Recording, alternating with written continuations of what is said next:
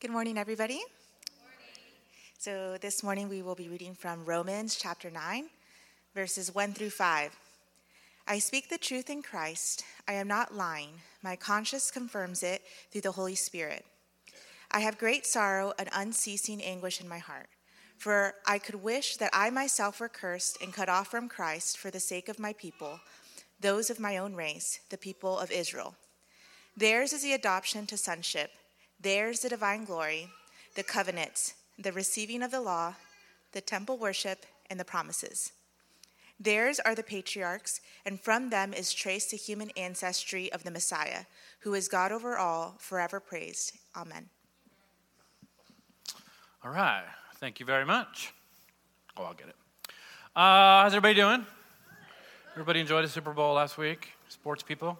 Like it? I did see that there's a new Jesus coming out. Just joking. I'm joking. It's, commer- it's a joke about the commercial. I'm still under contract with my old one, but um, it's covenant. Um, all right.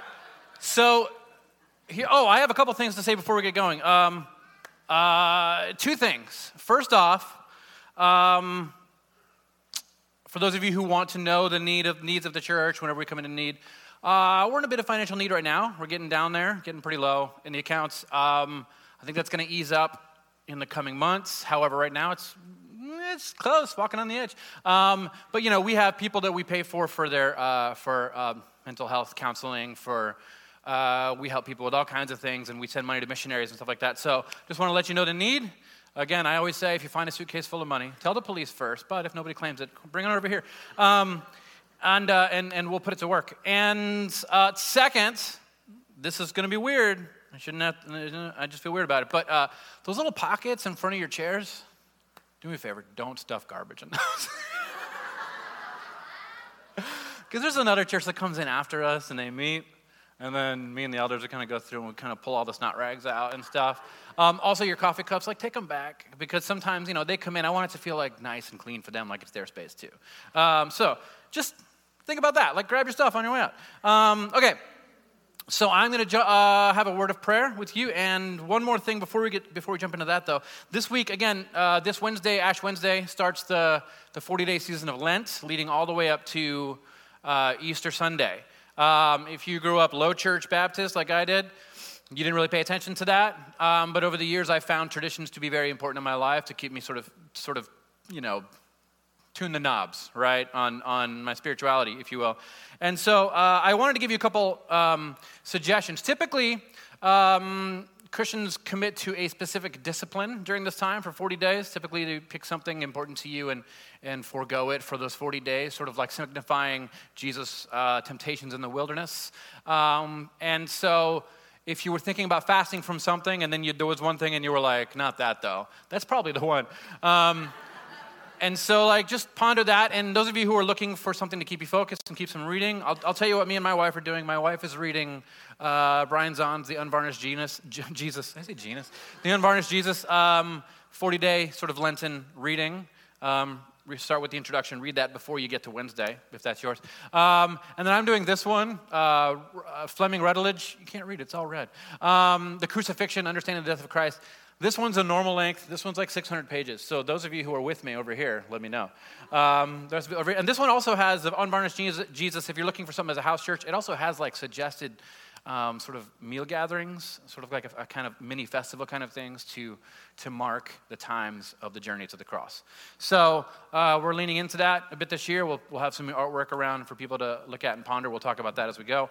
Um, and that's what I got for you now. Let's pray, and then let's jump into the passage. Let's pray. Father, thank you for, first off, thank you for letting me do this, for having a place where we can come together as, as a family and and, uh, and read the ancient writings of your people and ponder what, what Christ likeness means in our context of the things that they were going through and how they responded with what is the Christ like thing to do in this situation.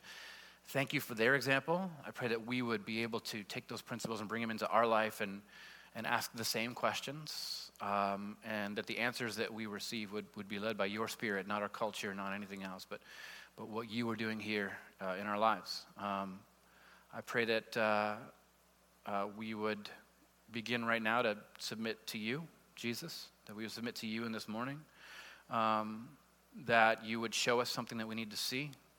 Um, let, us, uh, let us receive it, whatever the gift you have for us is. Thank you for what you're doing in here, out there, in the world. Thank you for the things that we're seeing, the way you're moving. I, I just, um, I pray that somehow we would be a part of uh, sort of the great undoing and redoing that, that, that you are, are working on. Thank you, Father. In your name. Amen. All right, so uh, we're in Romans. Um, let, me, let, me, let me start over again. Romans 1 over here, Romans 16 over here. We've been doing the book backwards for those of you who are just visiting. Um, I think this is session 10, Michael? I'm not really sure. Maybe 11. Um, what? 12? Wow, making progress.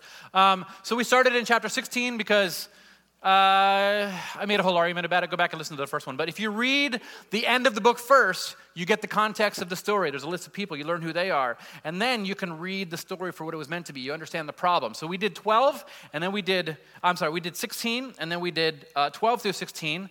Now, last week we wrapped up 15, and now we're starting at chapter 9. We're going to go chapter 9 to 11, and then we're going to go back, start at chapter 1, and end at chapter 8.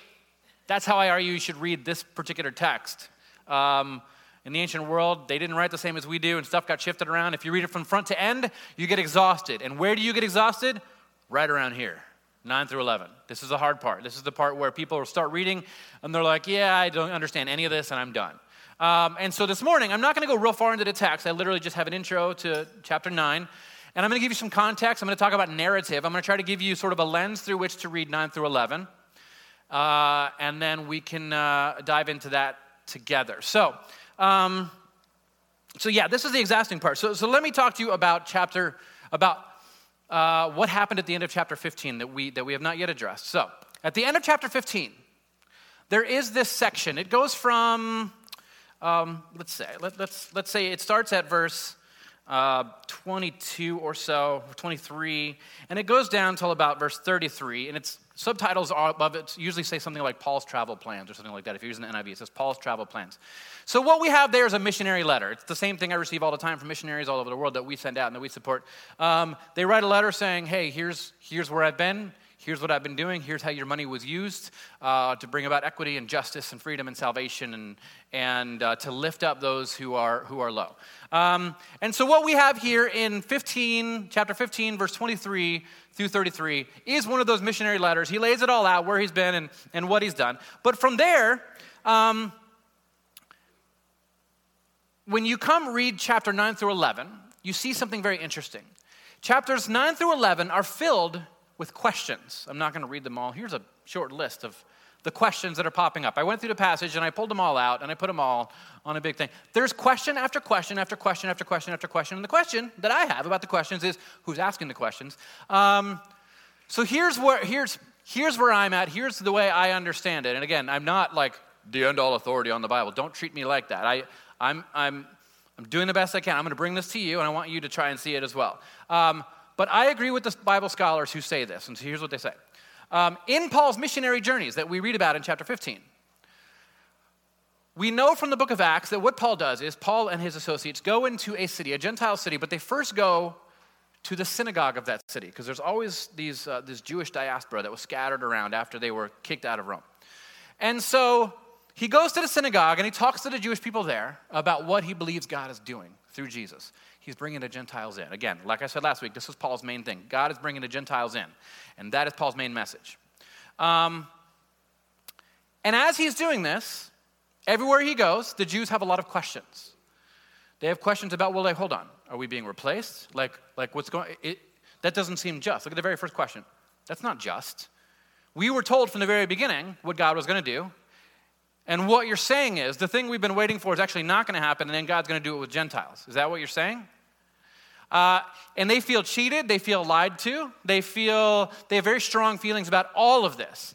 And so, Romans chapter 9 through 11 is, I would argue, a gathering of all the questions that popped up during the missionary journey. And they're brought together. Um, it's, it's the same, some of these questions are the same ones that are asked in the city of Corinth.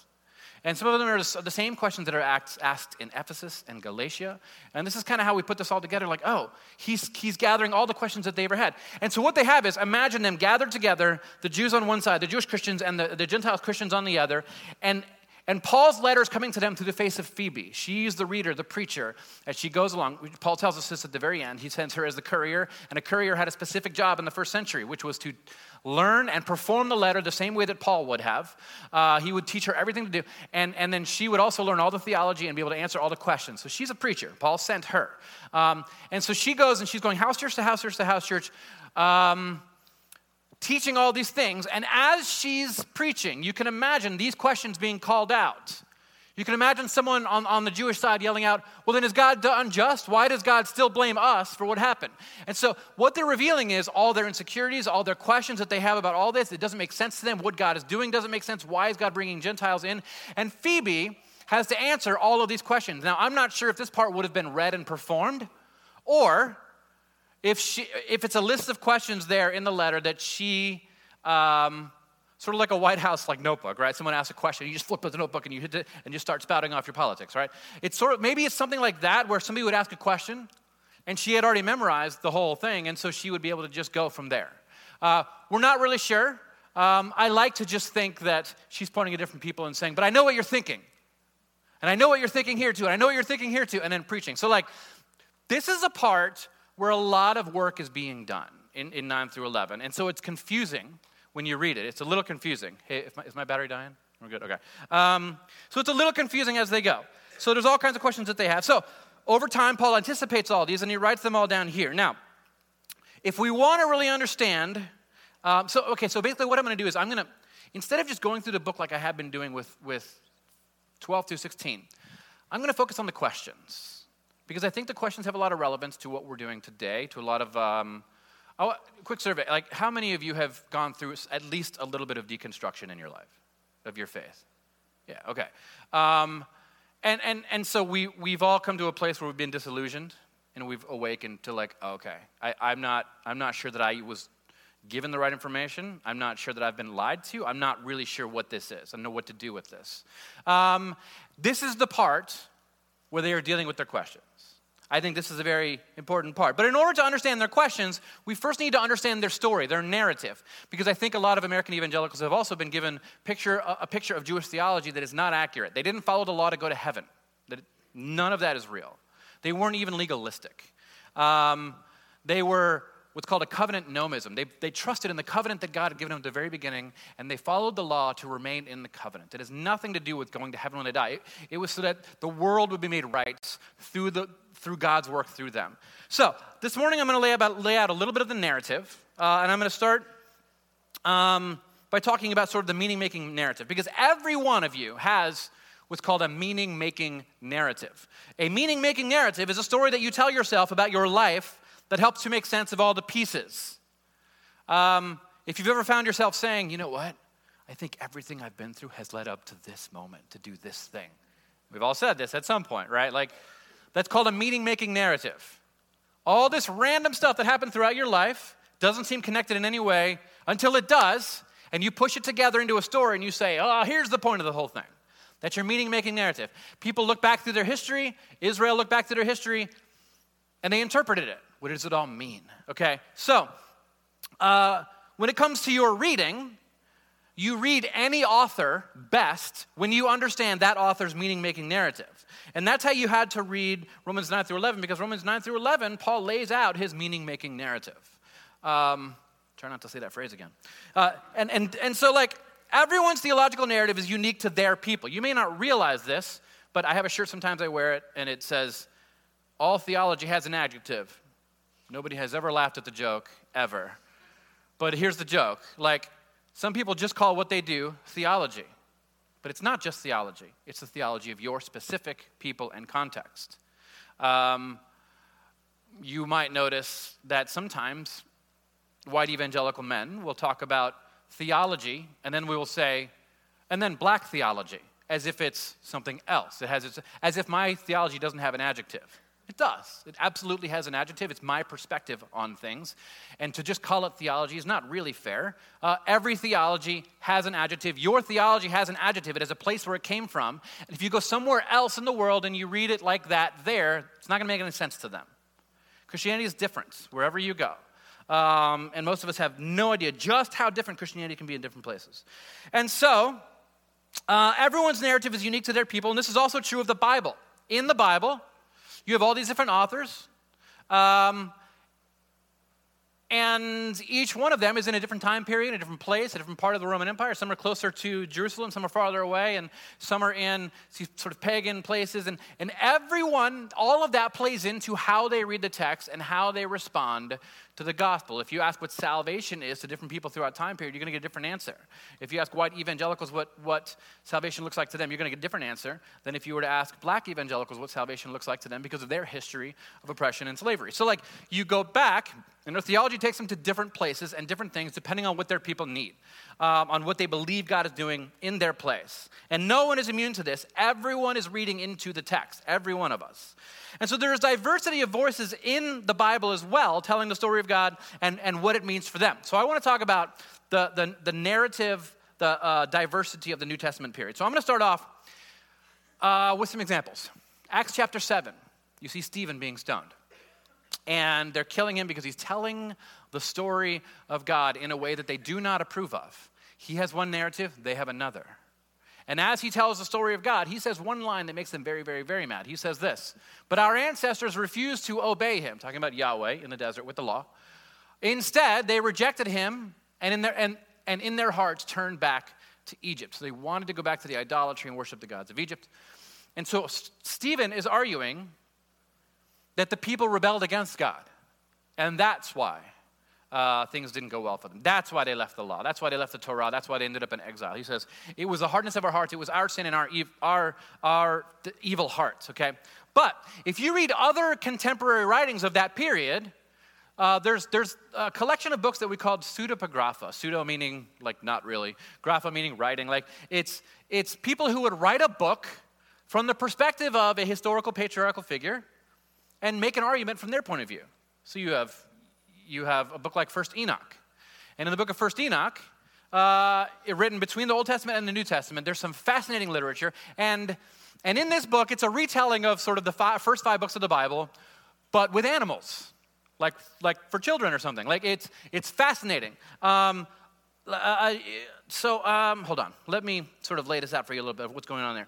Um, Israel is told with animals. Israel are sheep, the Egyptians are wolves. There is a leader sheep who walks on two legs and leads them up the path of the mountain. But at some point, they're walking up the mountain, the sheep, following the, the up tall walking sheep, uh, and they go blind. They get sick and they start going blind and they wander off the path. Obviously, this is an argument there that they're making about themselves as they write this. And if you read the book of First Enoch, it makes its own argument. It says in chapter 82, verse 52, it says, The sheep began to grow blind and to wander from the path that he had showed them. We have two different arguments now. We have the people grew angry at God and hated him and wanted their idols, and so they rebelled against God and ran away. And then you have the, Israel, the Jews, being very sympathetic to their own view and saying, No, no, no, no, we didn't know, we didn't see. Sort of like when you talk to a lot of evangelicals and deconstructivists today. Like, some people will accuse you of rebelling, and others that understand you that have been where you are, those of us who have actually struggled in our history with agnosticism, we know you're not being rebellious. Uh, we think you were blind before, and now your eyes are being opened, and now you can see the problems.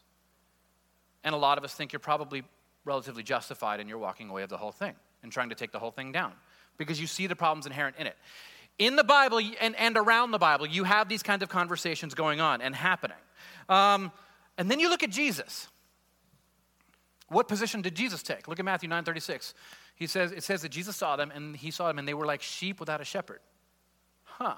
He's sort of chiming into the current conversa- contextual conversations of the day. And you go a little farther, Luke 23, 34. Father, forgive them. He's hanging on the cross while they're crucifying him. Father, forgive them. They don't know what they're doing.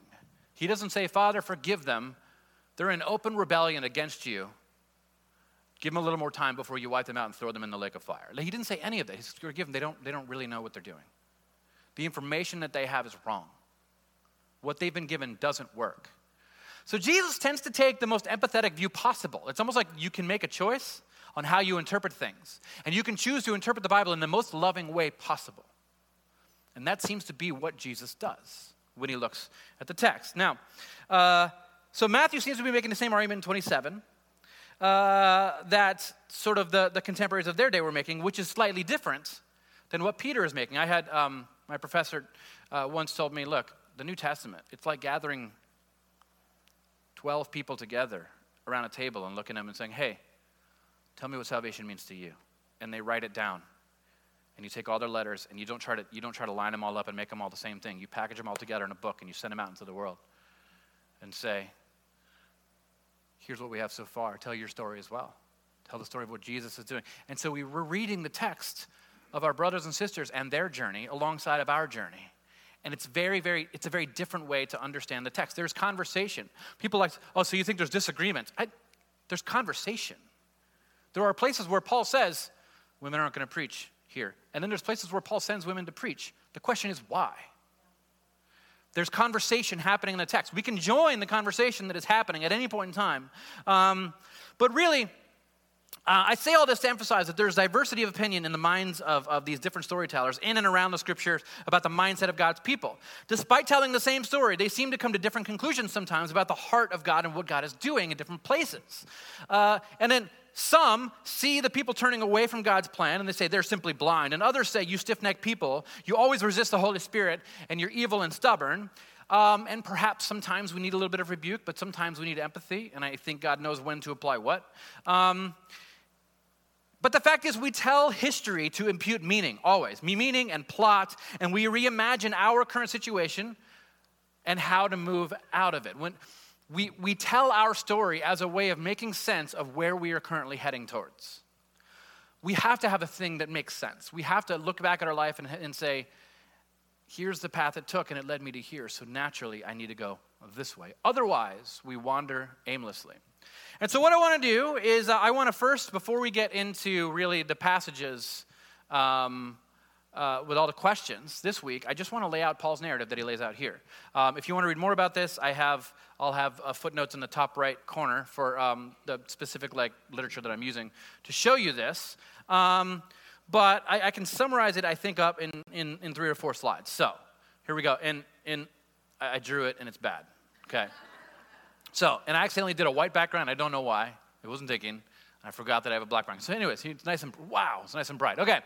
Um, so, Paul's narrative of salvation that he and the Jews in, in, in, Romans 9 through 11 seem to sort of coalesce around and, have, and, and understand together is really not that difficult. And it's sort of like uh, you know those Russian nesting dolls? You open one, there's another one inside. It sort of works like that. It's all sort of packaged in another thing to help it make sense. So it starts off with a very simple plot. The main plot, humanity's plot, uh, mankind's position of authority. God creates humanity at the end of creation and crowns it with humanity and says, You will be in charge of bringing all of creation to flourish under my direct direction. So you're not designed to have kings over you and presidents over you. You were designed to follow the king, Yahweh, now manifest in Jesus. This, this is how they believe they, they were supposed to follow God. And that's why God's like, no, you're not going to have other kings. And they're like, but we want them. And he's like, you're not going to like it.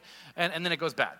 Um, and so this is the main plot mankind's position of authority put here to bring creation to flourish as the image of God, the Imago Dei. It's like an ancient idol that you would make and put in a garden, uh, in a temple garden in an ancient temple to say, like, this is what God looks like. That's why we're here. Um, so, this is the plan that is laid out at the very beginning. As they understand it, mankind fails to do this. We get very violent, uh, we get selfish, we have um, idols that, that, we, that we chase. We fail to live out the specific calling by practicing idolatry, uh, idolatry, disrupting the order of creation, serving other kinds of rulers instead of God directly. And humanity's sin causes us to fail in our mission. So we become flawed, broken humans. God has a plan. God responds to that with a subplot. Subplot number one God's response to mankind Israel. God says, You know what I'm going to do? Someone needs to see how this is done. And so I'm going to pick one particular group of people and I'm going to elect them. That is the, that, that's what election is in the Bible. It's God choosing a people to do God's work. He's not choosing a people to fly off to a Gnostic, disembodied heaven somewhere. He's choosing a people to do God's work in the world. Um, and so he chooses Israel, and he gives, and he, and he tells Israel. Uh, remember, he chooses Israel long before they get to Sinai. They're his people. There's a big gap between the two. He doesn't give them the law right up front. He gives them an identity, uh, and he says, "Follow me." And so Israel's intended to be a people through whom uh, God will be displayed as separate from the rest of creation and set the world to rights through living in the originally intended way. So they are going to live out mankind's original position of authority. That's what they're going to do. They're going to work to bring a blessing to everyone around them, to bring the world to flourish, and this is their role in the world. Um, and Israel, however, fails as well. Israel falls. And so uh, they do the same thing everyone else does. They, they worship idols, they they want to go back to Egypt. They, they choose comfort over like holiness. And so God responds again, subplot number two. Subplot number two is God responds to Israel by giving them the Torah, which is the law of Israel. Now, this is a very specific response. The Torah is meant to assist Israel in setting them apart and pressing them on towards their intended mission. So he says, okay, I'm just going to give you sort of an instruction manual. Just do this. Just read it, memorize it, do it. It's going to explain my heart. It's going to explain um, how I desire for a, a, community to be whole and healthy. And so, whenever there's sickness and illness and um, infection and stuff, you're going to move them out of the camp so that God's people can remain holy. And, and all of it is meant to teach them how to live. You're going to look different. Your hair is going to be cut different. Your, your, your gardens are going to look different. The things you eat are going to be different. You're going to be different so that the world looks at you and says, huh, they're different. And they're going to pay attention to what you're doing, and they'll see God when they do. But uh, the law fails as well. Oops, sorry. No, don't look at that yet. The law fails as well. Because the law, um, the Torah assists Israel in its mission, but it's also a stumbling block to them. This is how Paul described it. It's a stumbling block uh, to them because it lays out specific punishments for disobedience. If you do this and this and this and this, this happens. If you do this, and it's always sort of um, away from the center. So, like, those who are, are sick or a leprosy out of the camp. But Israel, if all of Israel sort of violates God, then all of Israel moves away from God into exile. And then God is there beckoning everyone to come back. And so this is sort of how they're, they're viewing all of this in their story. Um, and so the Torah assists Israel. It does a pretty good job of like sort of being a crutch for them to walk on, but it also reveals their sin. They realize just how sinful they are and unlike God that they actually are. Um, and it's sort of, they end up in exile over and over and over and, and it sort of enslaves them in this law kind of thing.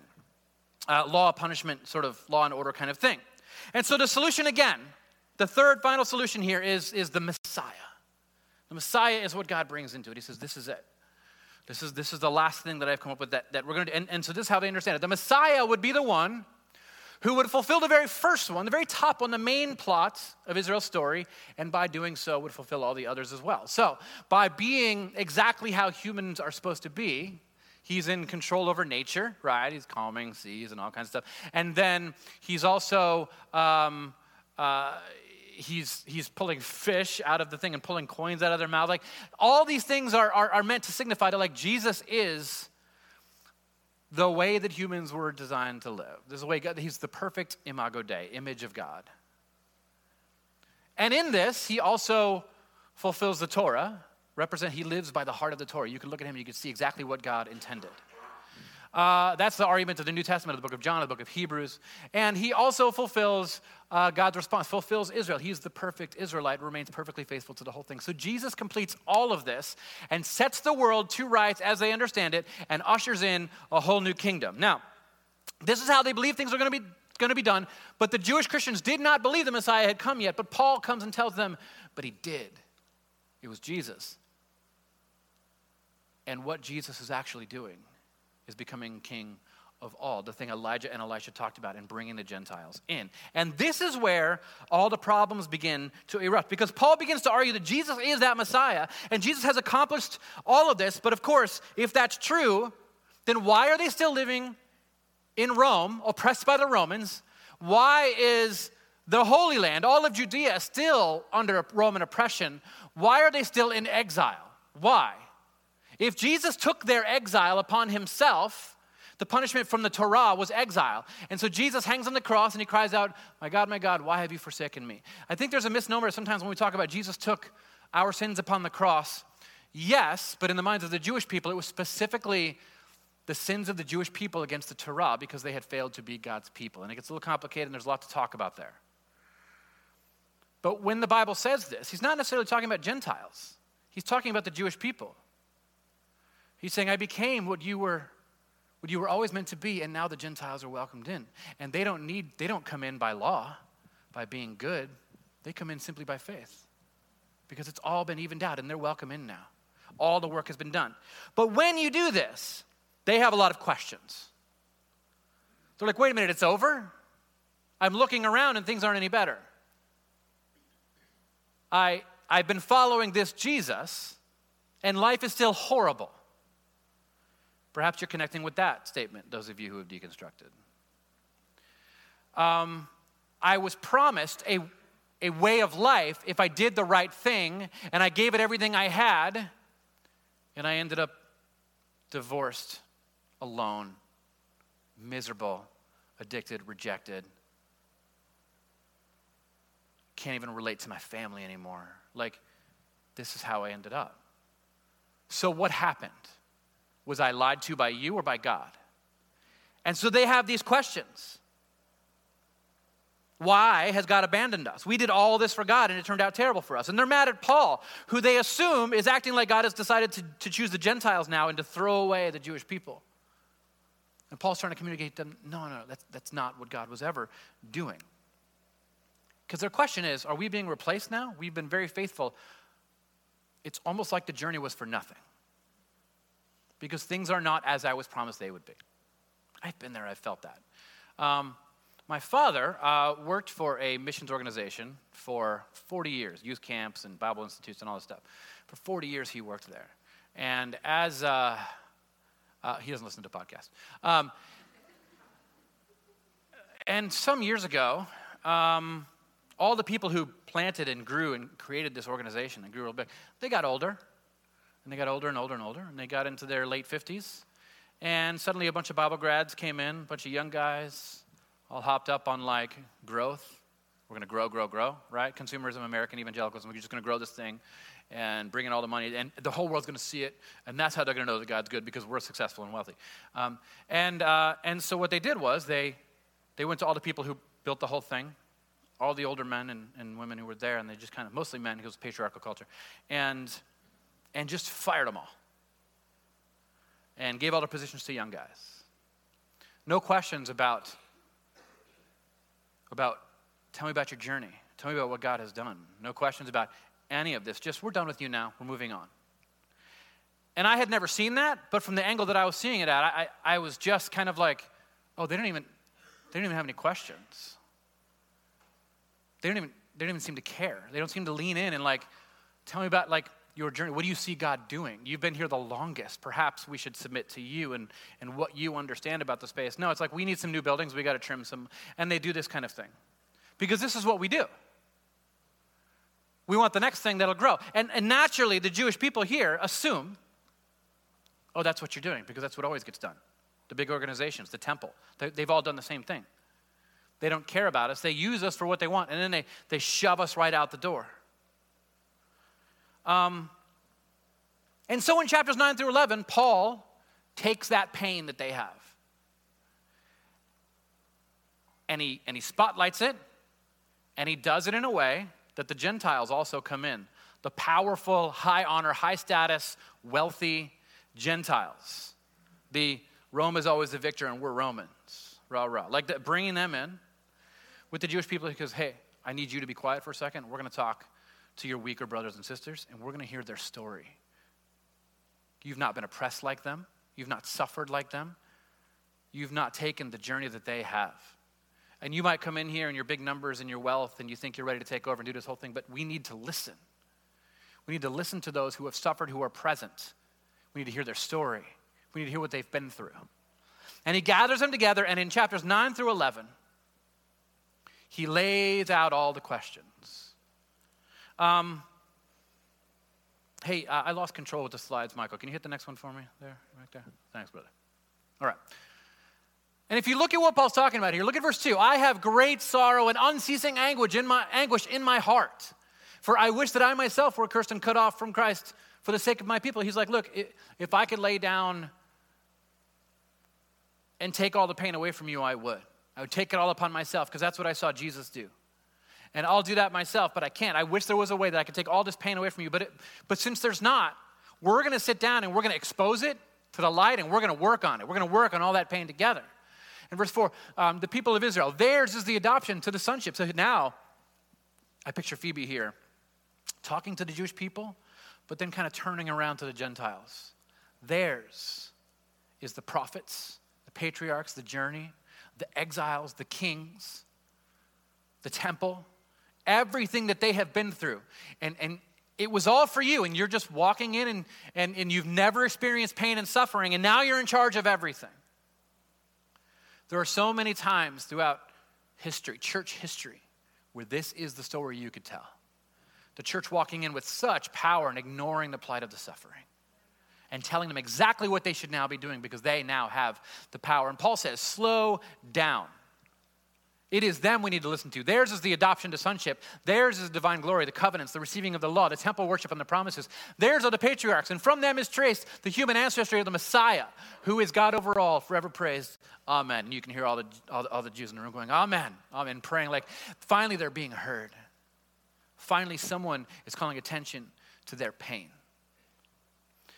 If you want to confront any kind of injustice in the world, it starts with simply noticing. A lot of people are very capable of really finding healing and working to make things right once their pain is seen and affirmed and recognized. I see you. That was unjust, and I know it, and I recognize it, and I'm here to help. They may not even really need your help. They can probably do it on their own. But what they need is for you to see and call it out and expose it and say, This has been happening. It can happen no more. Until we recognize the pain that people are going through, we can do nothing to help them. You come in, you see somebody's life, and you're like, oh, look, look at all these things that need to be changed, and oh, you're just a big mess, and, and I'm going to make you more like me. So let's get started on all your sins. No. Put your power away, kneel, wash their feet, listen to what they have to say. Listen to their story first. I remember um, uh, a CEO uh, talking about, I was, I was, in some like, uh, years, uh, like a decade and a half ago, they always send pastors to these leadership things because leadership was the most important thing in the church, not Christ likeness, not anything like that. Leadership, right? Because if you're going to grow something, right? Um, but I remember this, like, there was a CEO and he's telling the story about this multi million dollar, 2,000 staff company um, and and he, they were undergoing this rebrand for, they had new management, and they're like, we can take this to the next level and up and up and to the right. Um, and so they replace they replaced the logo, new branding, new mission statement, all that for the company. And it's all really well done. It looks really good. Spent a lot of money on it. It looks profesh, and, and they then and they get going. But morale among staff is super super low now for some reason. They can't figure out why. Um, and so finally, the CEO kind of realizes maybe what's going on, and he brings in everybody. He, he rents out an auditorium and he brings everybody in. And on the stage, there is there, there, there's a sheet covering something. And the, and the CEO walks up. He says, Hey, so today we're just going to have a day of, of, of just talking and listening. All right? And he, and he takes the sheet and he pulls off the sheet, and it was their old logo that was on the stage. And he said, I want you to talk to me about what this means to you. And the people, one by one, were going up to the microphone and telling stories of the all nighters that they spent with other people and what that meant the accounts that they were celebrating over the years that they had uh, some of those people had been there since the very beginning when it was in a garage and grew up to this huge thing and and and there's these stories of people who worked there and died and um, some people just some marriages were formed there and it's like with the new rebrand and it's like they were just taking everything that had been accomplished from that point forward and, and just kind of threw it threw it away and said here's who we are now. And they're like, but people died under that logo. They worked and they built this thing and they died under it. And and they took a day and they just they cried and they told their stories and they say after that moment morale was up and they were able to go because they had been they had been seen and heard and their pain had been recognized and described and accepted and at the end of this whole thing they were able to move forward. Um, and I remember when we bought this building, sort of very similar vibe kind of happened. We bought this building, and um, do, well, let's see, do I have control yet? Hey, put the next slide up for me. Oh, perfect. So this is, I don't know how many of you were here. You can't even tell what this is because it's like an iPhone 1. Um, uh, so we used to gather in the Springs Theater over here, small little square room. And we, we would get there early every Sunday morning. We'd set up all the chairs and make all the coffee and decorate, hang up signs, get ladders out, climb up on the hang signs. And we were just so excited. And when we bought this place and moved over here, there was some people who did not want to come, and they were mad. And I said, what do you like getting here every week and setting up chairs and making coffee? They're like, Yes. I was like, I think I missed something that I should have seen. Talk to me. And uh, I ended up doing sort of the same thing. We gathered here after our first week of being in this room, and I put the picture up on the wall, and some people started bawling. Because to say goodbye to what you had, even if it was bad, even if it was difficult, there is journey and growth and meaning in all of it. That that time is over and that time is gone and you're doing something new. We can't just move on. We have to talk about what happened, what was there, and the meaning behind it all. And so we had a day we had a service where we looked back and I posted pictures of the old space, this one, and, and, and we, we met and we cried. And, and you guys, the role of power is not to take charge and lead. That's not the role of power in your life and anybody else's life. It's not to coerce and make demands. It's not to force people to grow. It's not to drag anyone into some great future. That's not how power works. It's to listen, to understand, and to bring others to flourish. That's the role of power. Power recognizes that if, if someone is on top, someone's always going to be on the bottom. And power says, I choose that. I choose to, I choose to humble myself and serve and listen. And so the role of power is, is not what we thought it was. It was revealed by Christ to be something very different. And do you know how many people walk away from church every single Sunday because they, they, they feel that the church has never bent their ear to listen to a word that they had to say? They feel the church does not care. It is not a place where they can ask their questions. It's a place where they, where they align or get out. And I have people come up to me and sometimes and tell me, hey, I'm new around here. Um, I, growing up, I wasn't allowed to talk about certain things at my church. I couldn't question faith. I, I couldn't talk about my doubts or creation evolution, even, or, or, or miracles. I, I couldn't talk about spiritual gifts. I couldn't talk about social issues, race, abortion, immigration, sexuality, LGBT issues, gender issues. I couldn't talk about any of this in my church. I just couldn't do it. I couldn't talk about it. It was, it was just, it was all shut down. And I had to fall in line or I had to get out. And, and it's not that they didn't want you to talk about it, it's that they didn't want to listen. Because it's a threat to how earthly power works. But Christ like power receives it. God includes books like Ecclesiastes, where somebody writes a really angry letter about how terrible the things that God has done are. And he says, That was good. Let's put that in the Bible. People are going to want to read this because they're going to feel like this. That's how they're going to feel. And look, if listening to people of lower status, hearing their stories and pondering their questions and talking about difficult things with them, if that's scary for you, the problem is not that you have a wrong view of people, it's that you have a wrong view of power. That's why it's scary. Jesus constantly says, Don't be afraid. There's nothing to be afraid of. Where two are gathered to talk about something very difficult in the name of Jesus, He is there. The Spirit is working, the Spirit is guiding. Let the Spirit lead conversations, let them happen. Let people grow and change. The church should be a place where you can change your mind without changing your church.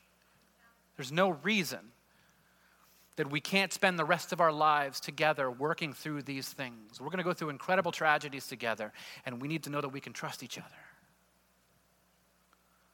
Life is hard. And it's not if you have a wrong view of power, it's not like it's not completely your fault. If you're terrified of things like it's not your fault. You were never taught how the power of God works, how it trades thrones for mangers, how it trades swords for crosses, and how it lets the Spirit work by gathering people around the table, people who, who welcome the Spirit there and who tend to the Spirit to lead them. Like, please lead us, God. As we gather on the table, as we share this meal, let us listen to the struggles and the questions and the doubts that each other has. And Spirit, guide us. Those who are the healers, activate them to heal. Those who are the teachers, activate them to teach. Those who are the prophets, let them speak for God into these things. Do your thing. It, it is not centered on one man, one woman. It's not centered on any of that. The Spirit of God leads in the church. And oftentimes in the church, power is in the way, and so we have to learn to get it out of the way and create spaces for people to speak and to mourn and to listen to each other. And so we submit to each other, we listen to each other, we ask the Spirit to minister to each other through the gifts that we have received from God. And I get a ton of emails. I got three this week from people who are deconstructing and are terrified, um, but they've basically gotten the memo that nobody wants to hear their questions and doubts. So gather some Christians, cook a meal, gather around the table, ask the Spirit of God to join you, take communion, and talk about it. And look for healing. It's not going to happen once, you're going to have to do this for years. It's not going to happen coming here on Sundays. I was pleased recently to learn that like 85% of you are in house churches. If I were to tell another pastor that, they'd be like, Tell us how, write a book. I don't know. There's not enough people in your church struggling, maybe. Uh, they, we, ha- we struggle together. That's what we do. And so, maybe this section of the book of Romans will be for you. Those of you with questions and, and, and who are deconstructing. Um, and if you've got a story for me that you want me to hear, email me. Um, I'd love to collect deconstruction stories. Uh, Tommy at watermarktampa.com. Even if you're out there listening, send it to me. Make it short, though. Come on. Um, like a paragraph. Uh, and I'd love to read it. Um, that's it. Let's pray. Father, thank you so much for this place and these people. Guide us, uh, grow us, teach us, help us to use power in a way that lift others up and, uh, and not ourselves. In your name, amen. Will you stand with me? Put up the next slide for me, Leo. Here we go. Nice and loud. Our Father in heaven, hallowed be thy name. Thy kingdom come, thy will be done on earth as it is in heaven. Give us this day our daily bread, and forgive us our sins as we forgive those who sin against us. And lead us not into temptation, but deliver us from evil. For thine is the kingdom, and the power, and the glory, forever and ever. Amen. Grace and peace. Love you all. Have the best Sunday you've ever had.